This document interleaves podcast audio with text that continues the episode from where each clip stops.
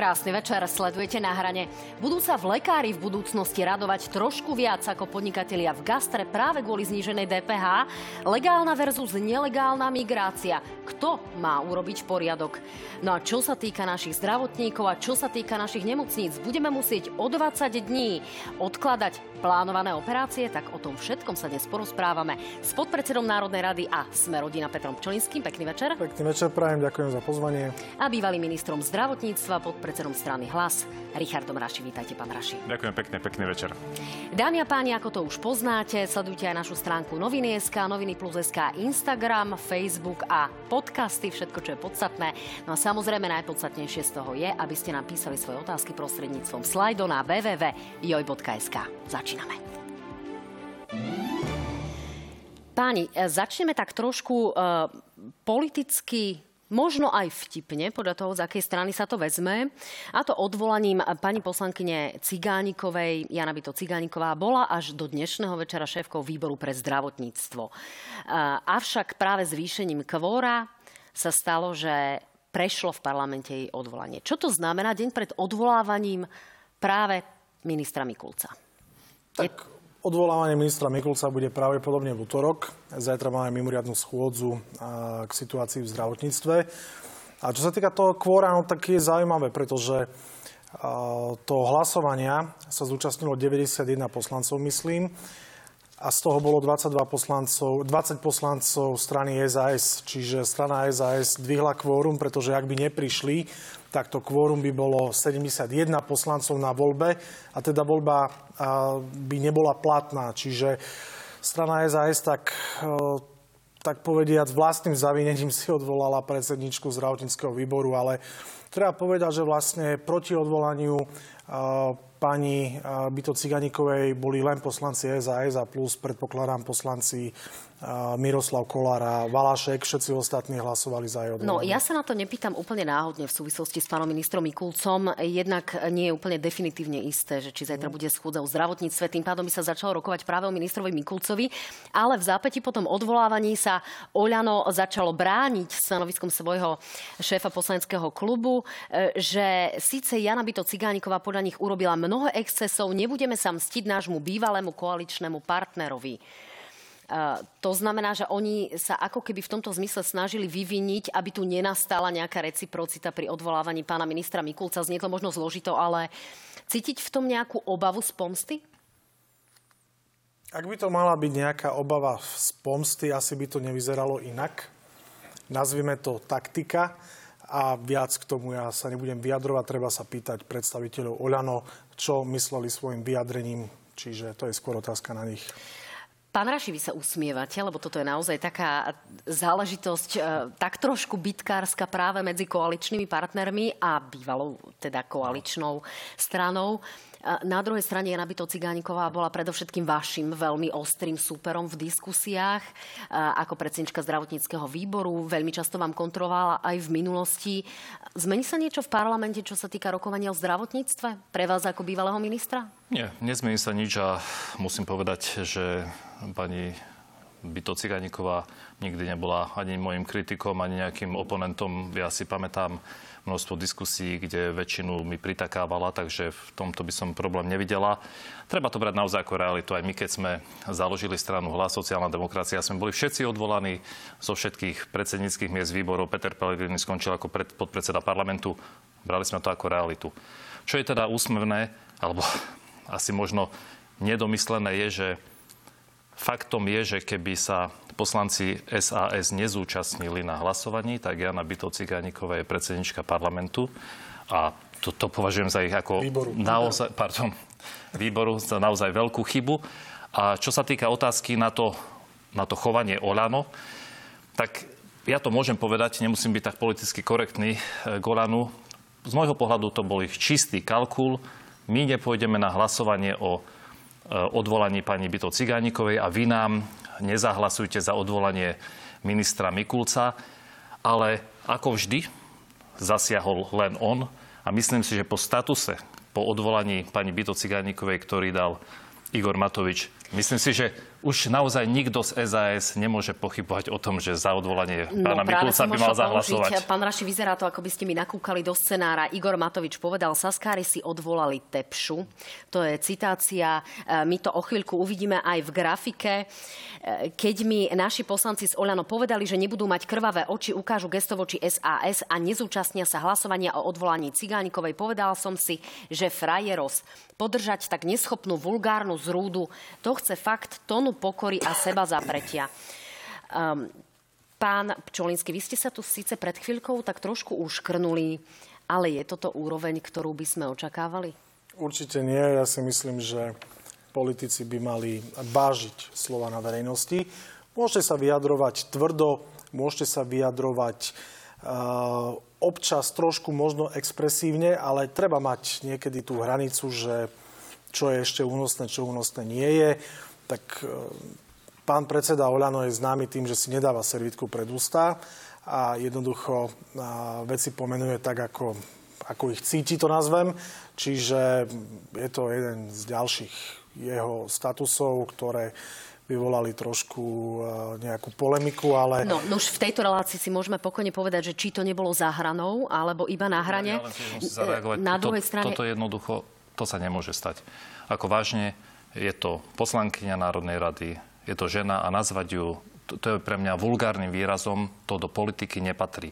A hovorím to preto, lebo aj toto je jeden jednou zo skladačiky do celej tej mozaiky Igora Matoviča, prečo by v politike nemal byť. Toto jednoducho je neprípustné a ako sa hovorí, keď mal niekto detskú izbu, tak toto si nemôže dovoliť povedať. A ani voči oponentovi mužovi a už to božne k žene.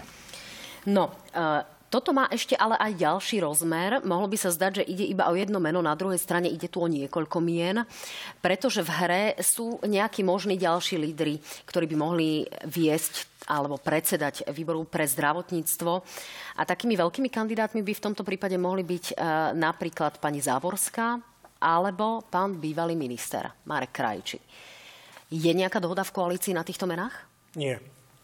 Takže zatiaľ to bude nejaké vedenie pánom poslancom Válockým? Nie je toto potom absurdné? Takto, aby diváci chápali, v prípade, ak nebude zvolený v nejakom čase, nový predseda výboru pre zdravotníctvo, tak poverený vedením výboru na základe nejakej dohody v rámci výboru, myslím, že takto to je, je podpredseda výboru. Výbor pre zdravotníctvo má dvoch podpredsedov, jedného koaličného, jedného opozičného. Jedným je práve pán Valocký a druhým je pani poslankyňa Anna Záborská. Čiže jeden z týchto dvoch podpredsedov bude dočasne viesť výbor. Nie je to prvá situácia. Takúto situáciu máme napríklad vo výbore pre kontrolu vojenského správodajstva, kde nikdy nebol zvolený Marian Kotleba. To znamená, tento výbor vedie podpredsedníčka z hodovokolci z našej strany Zuzana Šebová. Čiže... Rozumiem. V tomto prípade ale ide i o istú kontroverznosť týchto, týchto mien, pretože práve pani Záborská bola v ostrom spore a rovnako tak vyvolávajú vášne viaceré jej návrhy. Čiže v tomto, v tomto ohľade zaujímavá ja myslím, je tu ale situácia... bývalou predsedničkou Ciganíkov si nemajú čo vyčítať, obe vyvolávajú vášne, čiže myslím si, že zmena nenastane, bude tam niekto, kto vyvoláva vášne. Posledná otázka v tomto zmysle. Tento výbor, keď nastúpi pani Záborská, už bude iba monotematicky. No tak uvidíme. E, máme tu ešte dve mená ako šéfov výborov. Sú to pomerne významné výbory, preto sa na to pýtam. Nejde o nejakú banálnu politologickú záležitosť, ale pán Krupa vedie výbor na obranu a bezpečnosť. Tu máme aktuálne veľkú kauzu spojenú s vývozom materiálu ktorý môže byť použitý na vojenské účely. To sa práve preveruje. A potom tu máme šéfa finančného výboru, pána Vyskupiča z SAS, ktorý je významným retorickým oponentom vo vzťahu k Igorovi Matovičovi. Preto sa pýtam, či aj tu nenastanú nejaké radikálne výmeny. No, treba povedať, že e, SAS má ešte šéfa Eurovýboru, pani Marcinková, má šéfa výboru pre sociálne veci, pán Ledecký, otec pani Marcinkovej to znamená strana SAS do dnešného dňa mala piatich predsedov výborov, čo jednoducho matematicky nie je adekvátne k počtu ich poslancov v parlamente. To znamená, je celkom možné, ja to nevylučujem, ale takáto debata v tejto chvíli nie je v rámci koalície. Aby prišli ešte o minimálne jedného člena Stane výboru. sa tak na najbližšie schôdzi? A to ja vám neviem povedať, pretože taká dohoda nie je. Je možné, že sa o tom budeme baviť, ale v tejto chvíli toto nikto nerieši. Dobre, páni, poďme na ďalšiu tému. Pardon, treba, tre, treba podotknúť, že odvolanie pani Byto Ciganíkovej nenavrhla koalícia, navrhol to nezaradený poslanec Martin Čepček. Čiže nebola to iniciatíva koalície. Áno, rovnako by sme si počkali, či by toto nemohla byť iniciatíva Ja len- napríklad ja len pána Tarabu vetu. alebo pánov Kufovcov. Ja, ja len verím, že Richard Sulik a Saska sa preberú konečne a pochopia, že majú byť opozičnou stranou a nie takou, čo je raz koaličná, raz opozičná, lebo išla Jana Cigánieková, potom pôjde druhý, potom pôjde tretí a snad sa potom spamätajú a hneď budú mať príležitosť, teda v útorok, keď to tak bude, na hlasovaní o pánovi ministrovi vnútra Mikulcovi, ukázať teda, či sú opozíciou, alebo zase budú hrať nejaké hry. No, my sa Nevedia sa rozhodnúť, kde patria, no tak Áno, áno. My sa k pánovi Mikulcovi a k migrácii ešte dostaneme. E, V každom prípade tento týždeň parlament e, absolútne rekordným spôsobom hla- hlasoval. Na programe bolo 70 hlasovaní, trvalo to naozaj 7 hodín. 220 hlasovaní, konkrétne to bolo. Áno. 70 bodov zákonov 70 a 220 bodov. hlasovaní. Áno.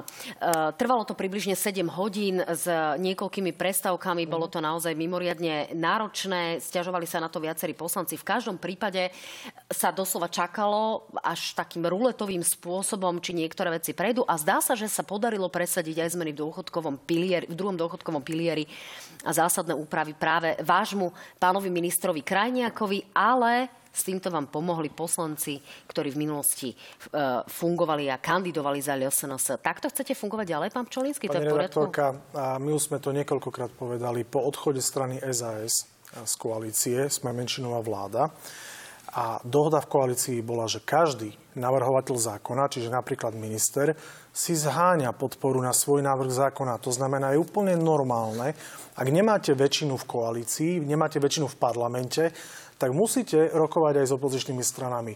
V tomto prípade a, tento návrh dostal podporu tých opozičných poslancov, ja na tom nevidím nič zlé. Pre nás je podstatné, že zákon prejde, pomôže sa ľuďom a mne osobne úplne jedno, kto za to zahlasuje. No, v každom prípade tam sú dôležité nejakým spôsobom dôsledky a prípadné politické obchody. Okay. Pán Taraba sa netají tým, že má záujem práve teraz aj prostredníctvom návrhu pána Viliama Karasa, ministra spravodlivosti, presadiť napríklad menšie tresty v, v tom ekonomickom rámci, predovšetkým čo sa týka napríklad korupcie pri eurofondoch. To je správne? Nemôžeme toto považovať za nejaký politický kšeft? Máte pocit, že niečo pánovi Patarabovi prešlo? Ja ten pocit nemám, nič mu To neprešlo je otázka, zatiaľ. Či mu to prejde, lebo to bol návrh, Viete, to je bol... veľmi hypotetická otázka. Pán Odložený. Taraba ako navrhovateľ nejakého zákona, tak ako každý jeden poslanec, ktorý niečo predloží, jednoducho musí si získať podporu na svoj návrh. Či ju pán Taraba získa, ja vám dnes povedať neviem. Pán Raši, ako to vidíte? Ja chcem zareagovať, že ten zákon prešiel s podporou poslancov za LSNS, ktorí sú teraz poslancami Ten za. LSNS, ten dôchodkový stále. Pán e, podpredseda to povedal jasne, že mu je to jedno, ale ja sa pýtam. Dobre, prešiel zákon jednoznačne s podporou fašistov alebo poslancov LSNS. Ale nemusíme sa rozprávať len o tom Nie, ja sa jednom. ja sa v každom chcem- prípade tu sú, tu sú viaceré tieto dať. rokovania. Nech Kde sa je páči. Šeliga? Kde je pán minister Budaj? Kde je demokratické krídlo Olano? Však koľko rečí tu bolo, že oni nebudú vysieť na nejaké šnúrky, šnúrky od gatí e, LSNS. A kde sú? Kde sú tí demokrati? Pán e, podpredseda povedal jasne. Im išlo presadenie a je im to jedno. No ale všetci tí, čo tu sa stiažovali, že sa nebudú spájať, čak toto je jasné spojenie podpory vládneho zákona poslancami LSNS, neodidencami, poslancami z LSNS aktívnymi, ktorí tam stále sú. Čiže čo, kto tu vládne? No tak poďme Tak si, poďme si vypočuť tie reakcie. Pán Belusky v tých reakciách hovorí, že im sa ten návrh vlastne v podstate páčil. Nech sa páči. Vládna koalícia sa včera rozhodla poškodiť všetkých slušných ľudí a to za výdatnej pomoci fašistov. Slúbili ste im niečo za to? Uh, myslím, že zemiakové e, pyre a tri bandurky sme im slúbili. Zmeny, ktoré tam boli, sme vyhodnotili pozitívne, preto sme to podporili. Čiže žiaden politický obchod. My nikdy neobchodujeme s nikým. Týmto im chcem poďakovať. Veľmi pekne ďakujem za tie hlasy. Vy ďakujete za hlasy poslancov, ktorí v minulosti spochybňovali holokaust? Všetkým nie, všetkým. Poslanci LSNS boli riadne zvolení poslanci v parlamentných voľbách. Strana LSNS získala, myslím, cez 200 tisíc hlasov. Pre mňa osobne každý jeden hlas v parlamente je úplne rovnaký. Ešte raz, je mi úplne jedno, kto zahlasuje za návrh zákona. Pre mňa je podstatné, že tým návrhom zákona vieme pomôcť ľuďom. Čiže to pre vás nemá nejaký hodnotový rozmer, keď šéf LSN sa musel napríklad odísť z parlamentu za odsúdenie za extrémistický trestný čin. To znamená, že bol riadne odsudený a jeho trestom je, že musel odísť z parlamentu. Tým je to pre mňa vybavené. Je to presvedčivá retorika, pán Raši?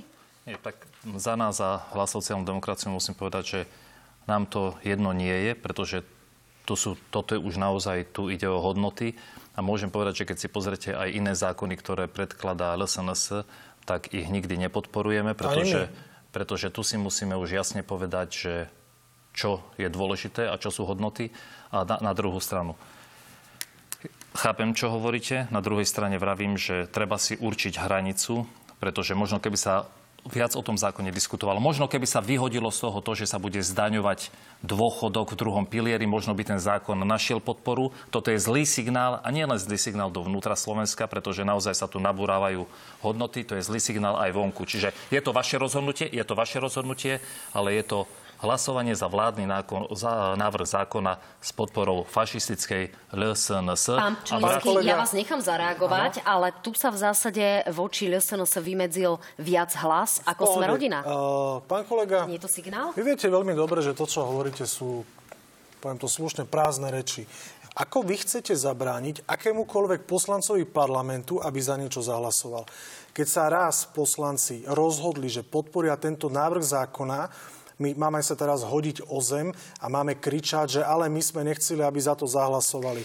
Vy veľmi dobre viete, že to, čo hovoríte, je v praktickej parlamentnej politike úplná hlúposť. No, pán Pčolinsky na druhej strane, aby sme tu nerobili retorické cvičenia, e, ide aj o to, či sa spoliehate na tie hlasy a dokonca, či ste od nich závislí. Nie, Toto je tá kruciálna záležitosť. Pani redaktorka, pani redaktorka, e, keď si pozriete tie hlasovania, Raz nám prejde návrh zákona s Osaskou, raz nám prejde s hlasmi LSNS, raz nám prejde vďaka Smeru, inokedy vďaka podpore hlasu. Ale potom tu Ešte máme raz... Kružkové zásadný návrh, ktorý zásadným spôsobom uh, zasiahol do, vláda. do koalície. Ešte raz, my sme menšinová vláda. V čase, keď ste neboli Uvedomte vláda. si, že my nemáme väčšinu, to znamená, my môžeme sa spoliehať jedine na to, že presvedčíme opozičnú stranu, nejakú, alebo všetky, alebo niekoľko, alebo jednotlivých poslancov, že zahlasujú za nejaký návrh zákona. Veď iná alternatíva tu nie Rozumiem, toto sa stalo, ale Ako naozaj ešte v období pri Kruškovnom, keď Krát, ste neboli v menšinovej vláde. Vždy, keď je problematický zákon, ako to boli uh, Kruškovné, ako to bolo teraz, vtedy sa náhle, teraz už pri menšinovej vláde, zjavia poslanci či LSNS, či Tarabovci, ktorí sú o tom presvedčení. Čiže to je fakt a to nekomentujem. Doteraz ich hlasy na žiadne zákony e, nebolo treba. No, páni, poďme ďalej. E, ak sa rozprávame o kontroverzných návrhoch, no. tak významným spôsobom do diania v parlamente zasiahol pozmeňovací návrh pána poslanca Svrčeka z vašich radov, ktorý sa týkal práve vlekov, lánovie, lánoviek, športovísk a Pán Svrček hovoril o tom, že má požehnanie ministerstva financí. Zdá sa, že o tom nevedeli ani koaliční partnery. Vedeli. A... No, vedeli, prečítajte si vyjadrenie pána ministra financí, veľmi dobre vedeli. Pána ministra financí, ale dokonca aj ľudia z poslaneckého klubu Olano, ako pán Vetrak, hovorili o tom, že sa to dozvedeli 10 minút predtým. Nech sa páči, pustme si reakciu, kde ani váš vlastný uh-huh. minister dopravy o tom prakticky predtým nevedel. Nech sa páči. Čiže vy ste o tom ani netušili? Nevedel som o tom.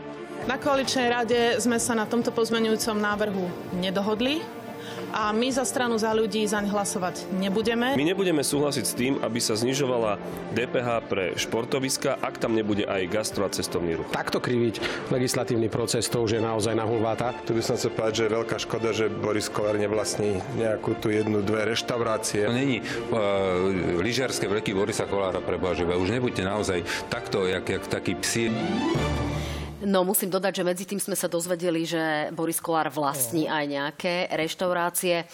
V každom prípade, ako sa zariadíte, pán Pčolinsky, v rámci vládnej koalície, keďže tu vám nie len strana za ľudí, ale aj iní politici odkázali, že poďme potom pomôcť celému cestovnému ruchu, alebo uh-huh. poďme e, pomôcť gastru, znížme DPH z 20 na 10% Čo s tým teda urobíte a ako to prejde, alebo neprejde Dajte o mesiac? mi aspoň minútu teraz, hej strana Smerodina presadila do programového vyhlásenia vlády zníženie na 10% pre gastro. Do programového vyhlásenia vlády v roku 2020. 2,5 roka sa snažíme presvedčiť koaličných partnerov, aby tento návrh prešiel. Vzhľadom na to, že ide o výdavok rozpočtu vo výške viac ako 110 miliónov eur, doteraz sme a, tento súhlas nemali. A chceli sme to riešiť prostredníctvom nejakej schémy v rámci a, Európskej únie. Tieto schémy, ale rokovania o týchto schémach s Bruselom trvajú niekoľko mesiacov. Kým by sme to vyrokovali, bol by máj. Preto sme sa na poslednú chvíľu na koaličnej rade, pani Remišová e, vyslovene klame, keď hovorí, že o tom debata na koaličnej rade e, nebola. Pani Remišová tam sedela a tá debata bola. Ak pán Šeliga sa tu rozčuluje, že on v žiadnom prípade nepodporí, na koaličnej rade ani necekol, že nepodporí tento návrh, ak nebude gastro. Uh, hovorím to úplne vážne. Čo sa týka vyjadrenia pána Sulika... No ale takto sa to robí, že to tam len cez narýchlo Pani nejako ešte podsunutý raz, ešte raz, pozmeňovací to nie, návrh To nie je žiadne strčite. narýchlo, to nie je žiadne narýchlo. Vy pozmeňovací návrh môžete jedine strčiť ako ste to nazvali, v druhom alebo treťom čítaní. Iná možnosť neexistuje. Ešte na výbore, to znamená, urobilo sa to legislatívne vtedy, kedy to bolo možné. Iná možnosť v tej chvíli nebola. A čo sa týka toho, že poslanci Oľano niektorí o tom nevedeli, prepačte, Koaličná rada bola v pondelok večer, kde sme sa konečne dohodli s ministerstvom financií, že môžeme tento návrh podať aspoň na tých 1100, opakujem, 1100 subjektov, ktorých sa to týka, tak sme sa na tom dohodli v pondelok večer na poslednú chvíľu. Stojí to 7 miliónov eur, nie 110 miliónov eur, čiže preto, preto to prešlo ministerstvom financií, pretože to je zásadne iná suma. A to, že z večera pondelka do rána útorka poslanci Oľano od svojich e, kolegov, ktorí chodia na koaličné rady, tú informáciu nedostali. Ja som predseda poslaneckého klubu Sme rodina. Pokiaľ uh, mi dajú ten mandát, že môžem byť aj predseda poslaneckého klubu Oľano, garantujem vám, že informácie budú dostávať. Pán Raši, vás presvedčili tieto argumenty pána Pčolinského a okrem toho tak trošku podvraťacká otázka. Hlas by mohol prakticky urobiť to isté a uh, na ďalšie schôdzi napríklad navrhnúť zníženie DPH pre celý cestovný ruch? Keď si Alebo podporu... podobné, podobné opatrenia. No, veľmi... Mienite takéto politické psie kusy koalícii vyrábať, alebo keď, ako sa zachováte? Keď môžem teda minútu. Tu chcem povedať, že jediné, čo verím z tých vyjadrení, je to, že pani Remišová naozaj to nezachytila, lebo pravdepodobne nevedela, či ide do, do DPH alebo HDP. Ale keď to máme v programu vyhlásení vlády uh-huh.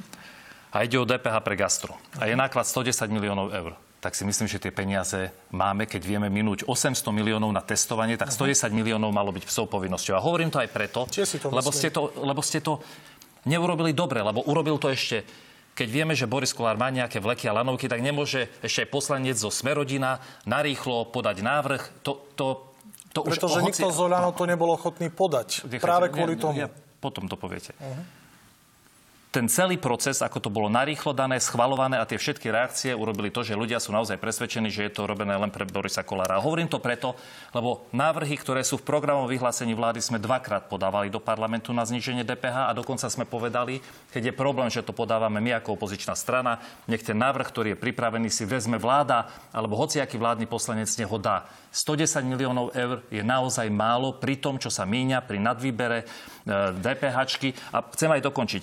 Dávali sme zníženie DPH e, na gastro, na energie a s tým súvisiace náklady Všetko sme dávali, keď ste nám to nechceli prijať, lebo sa nám zdalo, že to ľudia nepotrebujú, čo vidia denodenne pri nákupoch v potravinách teraz, mohli ste si to prebrať. A keby sa urobili tieto opatrenia, ktoré sa týkajú všetkým, možno by oveľa menej vadilo to, keď sa v tejto napätej situácie na poslednú chvíľu návrhu vášho poslanca dá niečo, čo má dopad na predsedu parlamentu. Ťažko sa to vysvetľuje, ale keby sa neschválili, keby sa schválili všetky tieto návrhy na zniženie DPH, ktoré sme dali my, alebo keby ste si ich osvojili, vy ste nepodporili Je nejaká vôľa v koalícii si to rozšíriť, to pán Čolinsky? Pán kolega, ono by to všetko bolo fajn, keby som bol minister financií, tak vaša kritika smerom ku mne by bola oprávnená. A čo sa týka tejto konkrétnej veci, stále je to otvorená otázka. My sa snažíme spolu s ďalšími kolegami nájsť spôsob, ako by aspoň dočasne, dajme tomu na niekoľko mesiacov, bola znížená DPH na celé gastro a cestovný ruch. Doteraz tá dohoda jednoducho nebola. Pokiaľ by bola, tak sa tu vôbec o tomto nebavíme, bavíme sa úplne o niečom inom. Ale keďže nebola a dostali sme povolenie z ministerstva financí len na predloženie uh, návrhu, ktorý hovorí o 1100 subjektoch, ktorých sa to bude týkať, aby diváci chápali, to nie sú len lyžiarske vleky Borisa Kolára, ktorý má jeden z mnohých lyžiarske vleky. To sú všetky zimné štadióny, to sú kryté plavárne, to sú akvaparky, 1100 subjektov. Pani reaktorka, uvedomte si, že drvivú väčšinu týchto e, plavární a rôznych športových skrytých, ktorých sa to týka, sú vo vlastníctve miest a obci. Oni na to peniaze ja nemajú. Ja tomu rozumiem, ja poviem, to ani nezavidíme, ja ale to hovoríme v tej súvislosti, že napríklad taký sektor horeka, uh, hotelia a gastro čakajú naozaj celé mesiace a potom zrazu sa tu zjaví nejaký pozmeňovací návrh, ktorý tu zrazu ide. je, že prečo práve tieto subjekty je v tom, že ide o energeticky náročné subjekty, to znamená väčšinu nákladov na prevádzku týchto subjektov tvoria energie. Keď si len tak premietnete, tak napríklad, keď už sme pri tých vlekoch, tak na, na to, aby ten vlek fungoval, potrebujete pár ľudí, ktorí ten vlek púšťajú a drvia väčšina nákladov je tá elektrina, ktorá ten vlek ťahá. Preto sa bavíme o, o tých športoviskách, lebo to sú všetko vyhrievané haly. Čiže preto sú to energeticky náročné subjekty v cestovnom ruchu ak sa do ďalšej schôdze, pretože ten návrh bol preložený na ďalšiu schôdzu, to treba povedať, on nebol schválený. Ano. Čiže ak tu niekto tvrdí, že sa niečo schválilo, nie je to pravda bol preložený na ďalšiu schôdzu, pretože sa snažíme nájsť spôsob, akým by sa dalo zafinancovať 10% na DPH na celé gastro. Ak ten spôsob nájdeme, tak vám garantujem, že takýto návrh bude prijatý. Nám na tom veľmi záleží, pretože my sme to dali do programového vyhlásenia vlády a my dva pol roka sa to snažíme Rozumiem, presadiť. to ste už povedali. Pán Raši, zareagujte a ideme k návrhu Igora Matoviča, čo sa týka akési eh, cashbacku, ale aby sme to ľuďom vysvetlili, tak návratnosti financií s bločkou, ktoré teda dostanú v reštaurácii po zaplatení. Krátko zareagujem. Gastro tu malo problém už počas pandémie, už vtedy žiadali zniženú DPH. Zvýšené ceny energií sa ich dotýkajú takisto výrazne. A keď ide o 110 miliónov eur, pričom analytici hovoria, že ten, ten náklad môže byť menší, pretože sa bude menej sa snažiť vyhýbať plateniu bude na dane, výber, dane bude väčší áno. výber. Naozaj ide v porovnaní s Matovičovými atomovkami, ako bol rodinný balíček miliarda, 800 miliónov testovania a mnohé iné. Ide o minimálny náklad, ktorý zabezpečí desiatky tisíc pracovných miest. A keď je to v programovom vyhlásení vlády, tak Matovič, tak pán kolega, však Matovič je ministrom financia je vo vláde len vďaka vám, lebo keby ste ho vy opustili, už tam nie je. No, 90%, politik s 90% nedôverou by tam nebol. Tak keď on nechce dať pár miliónov pre gastro alebo na zníženie DPH na potraviny alebo niečo, tak ho tam nedržte. On naozaj je vo vašich rukách. Pán Čolinsky, zareagujte, ale zároveň mi povedzte, či tu naozaj neexistuje nejaká dohoda s Igorom Matovičom na tom, že on vám pustí vleky akvaparky športoviska a na druhej strane vy mu podporíte ten jeho bločkový návrh, ktorý nazvala SAS ako ďalšia Matovičová atomovka. Nie. Žiadna takáto dohoda nie je. Ešte raz, nám ide o sektor celý ako taký. A čo sa týka návrhu Igora Matoviča, určite ste si všimli, aj vy, pán kolega, že aj tento návrh bol preložený na ďalšiu schôdzu, pretože na ňom nie je stále dohoda. To znamená, a hľadajú sa spôsoby, hľadajú sa riešenia, aby tie návrhy boli priechodné, aby získali čo najväčšiu podporu a aby boli aj finančne kryté. Lebo viete, rozdiel medzi nami a stranou hlas je ten, že strana hlas všetko to, čo doteraz navrhovala, tak stálo uh, oni nerobili prepočet, že čo to bude stáť, ale keď, sa, ale keď sa urobila nejaká analýza alebo z tých ich uh, finančných dopadov, tak to boli miliardy eur. Viete, no. veľmi ľahko Prepačte, veľmi ľahko sa dáva návrh zákona a ja som v opozícii bol, ja to veľmi dobre viem, veľmi ľahko sa dáva návrh zákona, napíšem tam každému dáme tisíc eur, ľudia mi zatlieskajú, ale už nepoviem, odkiaľ zoberiem Rozumiem, na to pán 5 Čolinsky. A na to aj minister financí. Uvidíme, či nájde tieto peniaze. Poďme ďalej. Máme dve zásadné... Už, pán Raši, ak chceme stihnúť zdravotníctvo... Čo to bude, čo to bude stáť a z čoho to bude. Dobre, aby to bolo jasné. Vždy dávame aj riešenia. No, uh, poďme teraz narýchlo k zdravotníctvu a potom dúfam stihneme ešte aj migráciu. Uh, Čo sa týka zdravotníctva, stále tu máme obrovské riziko toho, že uh, nám 2200 lekárov položí na stôl výpoveď a my budeme zrejme odkladať plánované operácie. Pán Raši, predpokladáte takýto scenár? Momentálne situácia je taká, a to sú informácie od lekárov, nielen od Lekárskeho odbolového združenia, že pos- pri poslednom rokovaní na ministerstve financí k dohode nedošlo. To znamená, že lekári sú vo výpovediach a chcem upozorniť, a to naozaj chcem upozorniť, a to hovorím ako lekár, táto situácia, pokiaľ by dospela do výpovedí, nemá náhradné riešenie.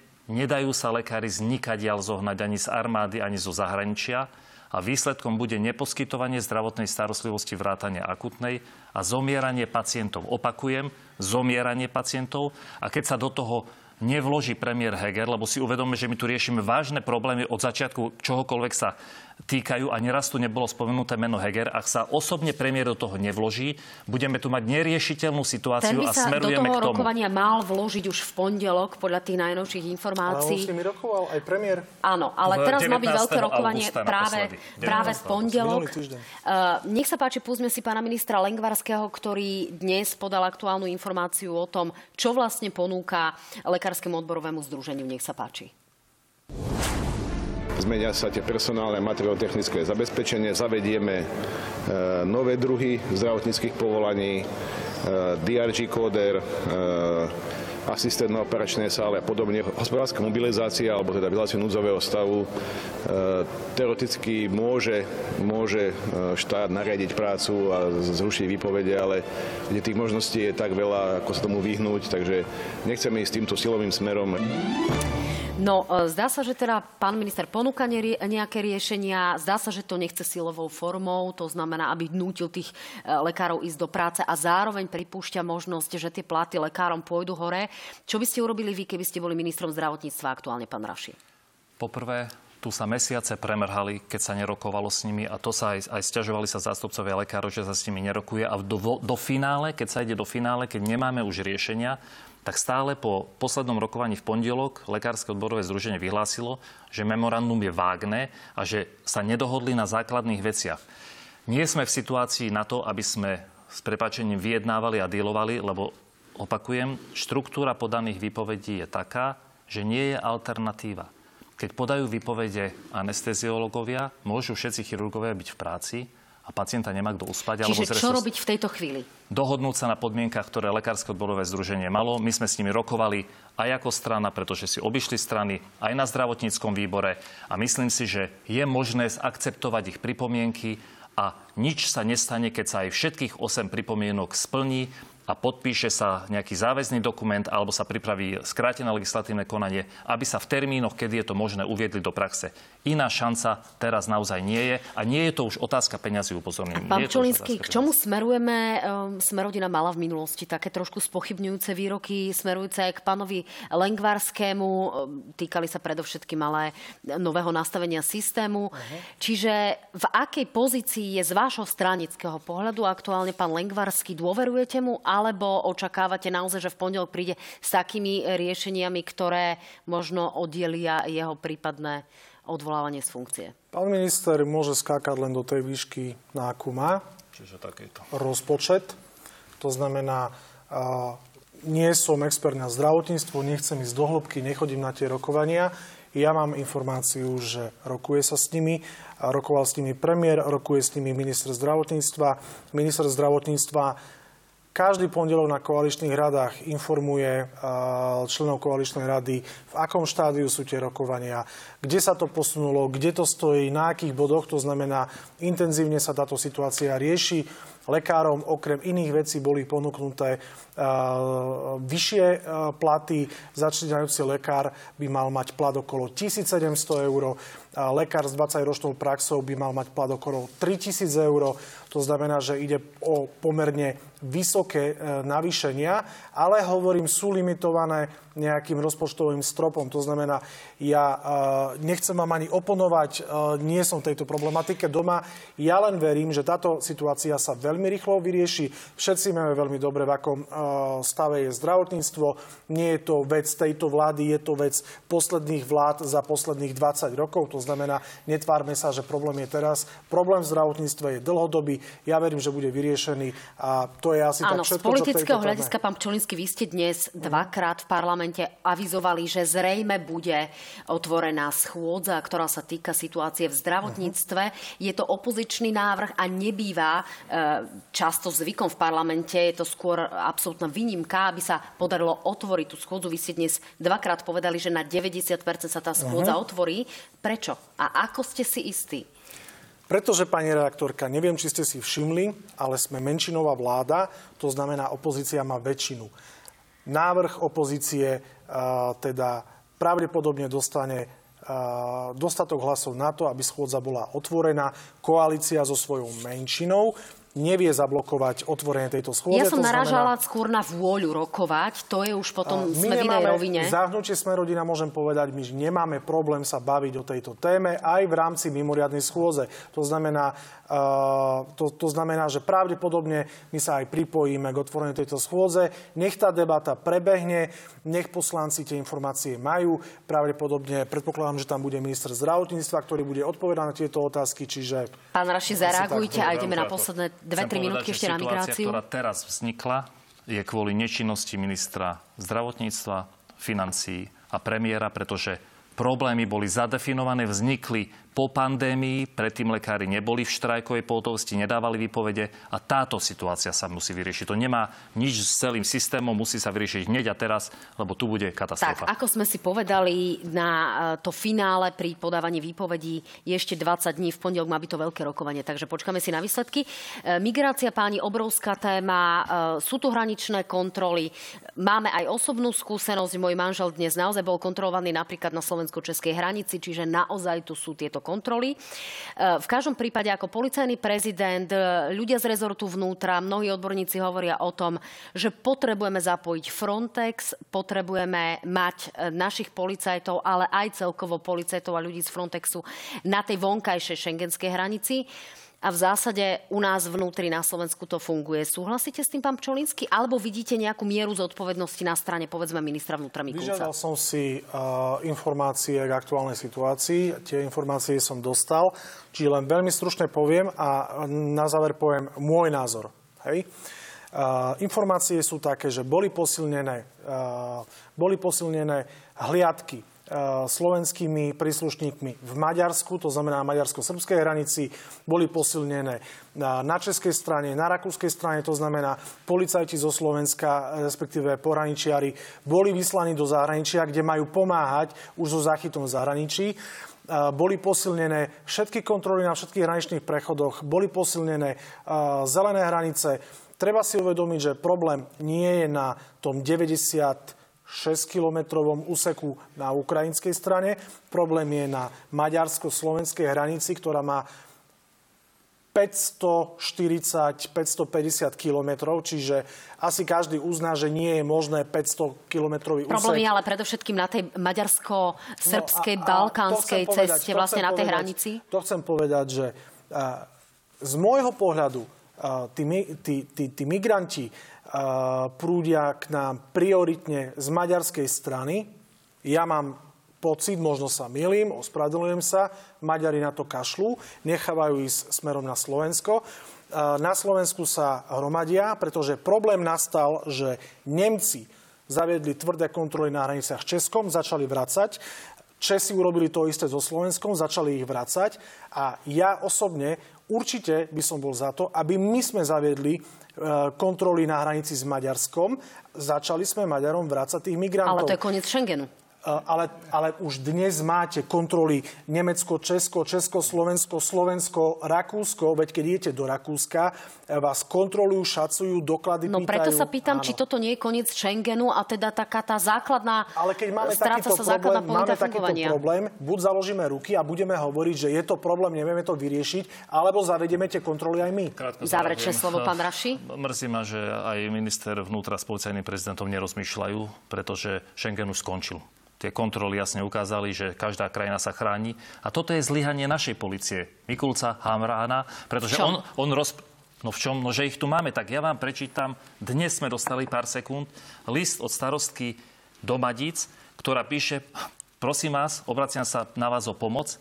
Naša vláda zlyháva na celej šiare, nemajú dôvod zaviesť kontroly. Situácia je taká, že od rána riešim telefonáty. Už dvakrát som volala políciu, pretože dve skupiny mi vošli do dediny. Jednu chytili, druhá ušla do lesa. Rozumiete? Toto sa u nás Áno, deje. Toto treba sa deje hovoriť aj o tom, že mnohí z nich sú vojnoví utečenci, čiže utekajú za lepším životom. Sú to mnohí sírčania. Čiže to je Hovoríme o otázka, tých, ako toto... Zajtra o tom má policia mať veľkú tlačovú konferenciu, čiže sa zrejme dozvieme viac. Pán Pčolinský, pán Raši, ďakujem pekne. Ďakujem, Ďakujem pekne, pekne, za verím, že odvoláme Mikulca v útorok. Dámy a páni, my ešte pokračujeme. A je čas na odpovede na vaše otázky. Nebudem to naťahovať. Pán Raši, po tragédii pán Dedeček vykrikoval, ja som smerák, ja mám politickú imunitu. Prečo za vašich vlád niektorí ľudia nadobudli pocit, že môžu všetko? Ako aj Kočner. Ja neviem o tom, že nejaký pán Dedeček niečo vykrikoval a keď to v každom prípade zaslúži si trest, ktorý mu patrí. A čo hovoril, to netuším, ja som v živote nevidel. Je to, je to strašné, čo sa stalo, v- aj v kombinácii s alkoholom a neho postihne trest, aký má mať.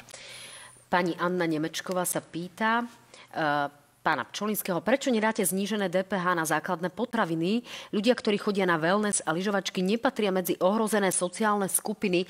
Ja to len doplním o poznámku, že napríklad Maďarsko zastropovalo niektoré druhy potravín, tak nech sa páči. Pokiaľ viem, tak na niektoré druhy potravín znižená DPH je.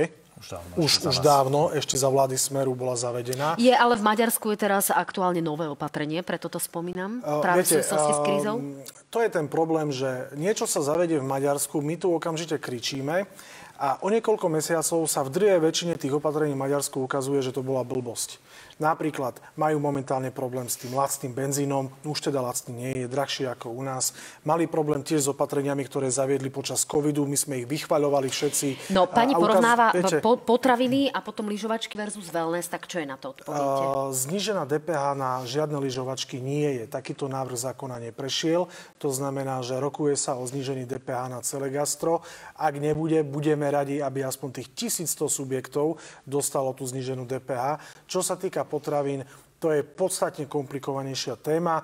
Ja by som bol určite za to, aby sa znížila DPH na potraviny, ale treba si uvedomiť, že opäť narážame na rozpočtové nejaké mantinely. Jednoducho v rukách je to na ministerstve financí a ministerstve hospodár- eh, pôdohospodárstva, ktoré tieto problémy teoreticky vedia vyriešiť, ale treba si uvedomiť, že my sme súčasťou Európskej únie a musíme sa tiež riadiť nejakými pravidlami v rámci Európskej únie. Čiže nie je to také jednoduché, že politici lusknú a problém je vyriešený. Takto to bohužiaľ nefunguje. Pán Raši, ďalšia otázka je pre vás. V Košiciach sa hovorí, že keď ste boli primátorom, že ste si nejakým spôsobom kšeftami privyrobili s pánom Žigom. Čo na to odpoviete? Má sa to týkať tunajších lesov.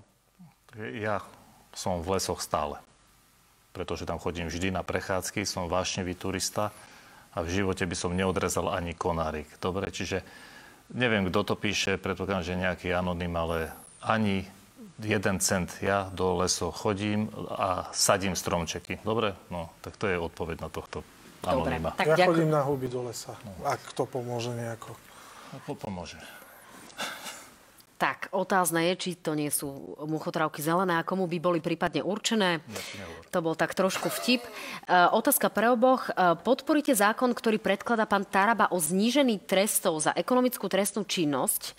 Vtedy by odsúdení nešli do väzenia, ani ak by ukradli milióny. Niečo sme už naznačili v relácii.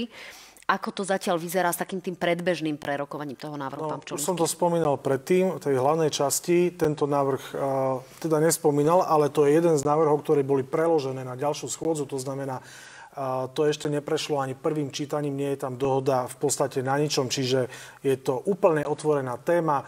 Uh, my- Filozoficky ste za?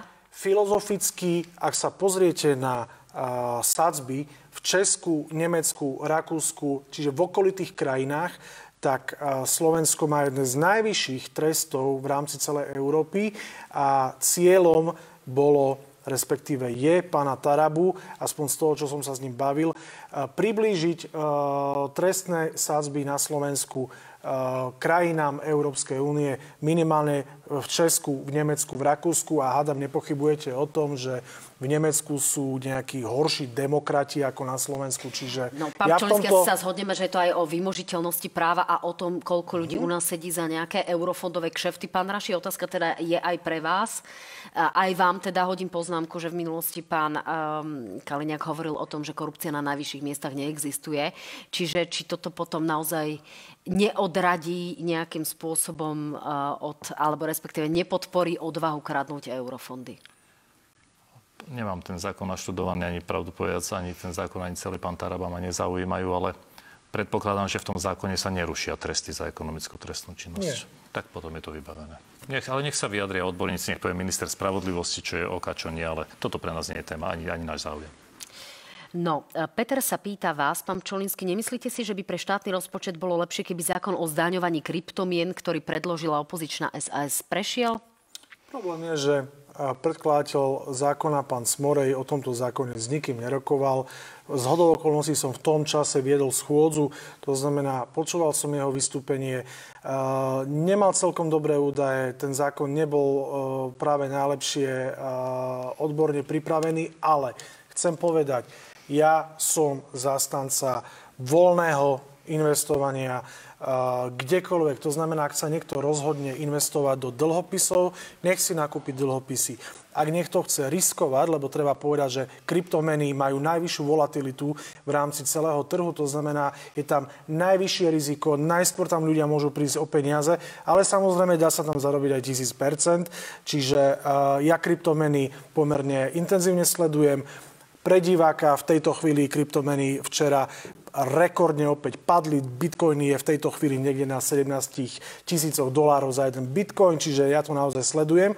Uh, to zdanenie na Slovensku je zhruba na úrovni 34%. Sledujete alebo aj obchodujete? Uh, mám aj nejaké peniaze investované v kryptomenách a musím povedať, že horko som zaplakal. Hlavne to uvedol po priznania. Uh, to sú drobné, to sú v stovkách, čiže to sú drobné. To znamená, treba ľuďom povedať, že je to jedna z fóriem investícií, ale veľmi, veľmi, veľmi riziková a môžu veľmi rýchlo prísť o peniaze. Máme jednu z najvyšších uh, sadzieb na zdaňovanie kryptomien, lebo platíte 20%, uh, 20% daň uh, z príjmu a plus 14% uh, za zdravotné odvody, čiže dokopy 34%. Ja by som bol kľudne za to, aby sa tá sadzba znížila, ale nie spôsobom, ako to navrhol pán Smorej, pretože pán Smorej zo strany SAS predložil návrh zákona a kryptomeny bola len časť toho návrhu. On tam riešil ešte milión iných vecí, pomiešal jablka s rúškami a jednoducho takýto zákon nemá šancu nikdy prejsť. No, poďme ďalej. Pán Raši, otázka pre vás, ktorá sa opakuje každý týždeň. Viete si predstaviť povolebnú spoluprácu so stranou Republika? Páčila by sa vám vláda Smer Hlas Republika? No, v prvom rade určite vítame spoluprácu s Českou republikou, s Maďarskou republikou, s Polskou republikou, ale toto sú otázky, ktoré... Pri... A s republikou republikou? S republikou východu ešte. Republika východu, áno. Ale, a, a, Robíme reklamu teraz. Tak je pravda, že to sme síce všetci traja na druhej sme, strane. Vylúč... Ľudia sa aj podľa toho rozhodujú, jasné, koho budú voliť. No tak ja verím, že sa rozhodnú kvôli nášmu programu sociálno-demokratickému a pomoci, ktorým chceme smerovať a, a nie kvôli hypotetickým otázkam. Vylúčili sme jasne dve strany, LSNS a Olano, ktoré pre nás, podľa nás najviac škodia a teda tomuto štátu. A teda republiku? Ale Všetko má svoj čas, ľudia rozhodnú, ľudia rozdanú, rozdajú karty, ale napríklad, keď si všimnete voľby do vyšších územných celkov, my sme s republikou nikdy nespolupracovali. Pán Raši, toto je taká, e, také retorické cvičenie politikov vždy, že ľudia rozhodnú, ľudia rozhodujú o tom, kto bude zvolený, a, nie o tom, tak. s kým urobíte vládnu koalíciu. Čiže to ich, už politici nezvyknú. Ale na základe ich vôle sa potom uvidí, kto bude môcť s kým urobiť koalíciu.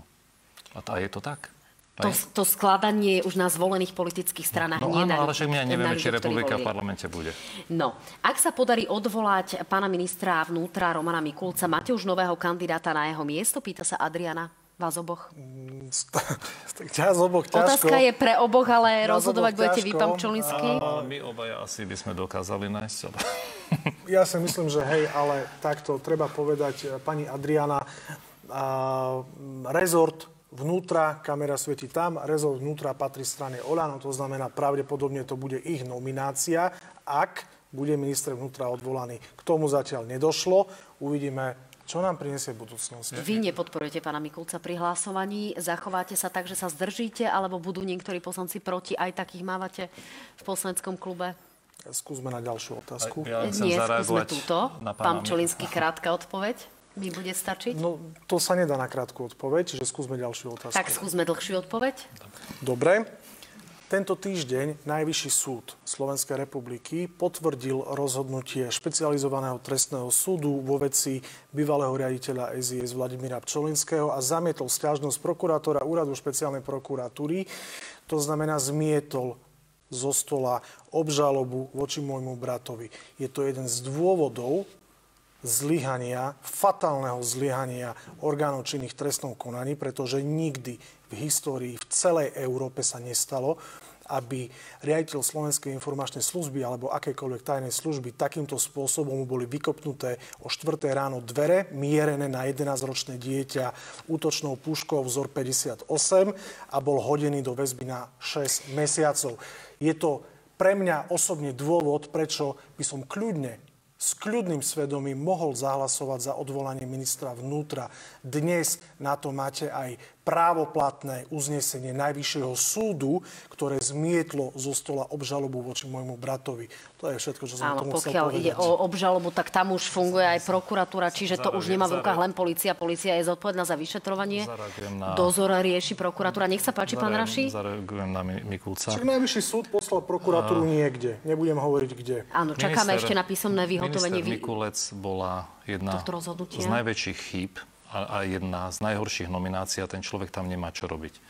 Toto je veľmi osobné, čo vravel pán mm-hmm. poslanec, ale keď to je... priznávam, to je ale, osobné. Je to osobné, ale je to hrôza, že sa toto deje. Ako je to hrôza, ale vrátim sa k tomu. To je len jedna, opäť jeden stupienok z jeho chýb, verejných obstarávaní, nezvládnutí situácií na hranici.